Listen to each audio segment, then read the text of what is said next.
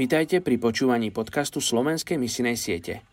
Ešte 41% ľudí na tejto zemi nepočulo evanílium.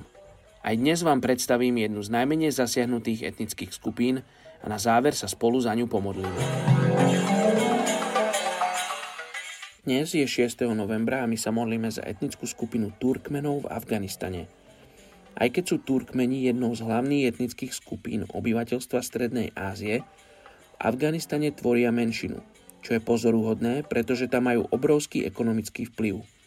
Úžitková a umelecká forma tkania kobercov je neoddeliteľnou súčasťou turkmenskej kultúry.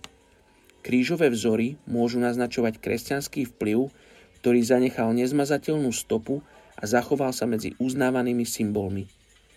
Nestoriánske kresťanstvo sa rozšírilo medzi Turkmenmi v 4. storočí.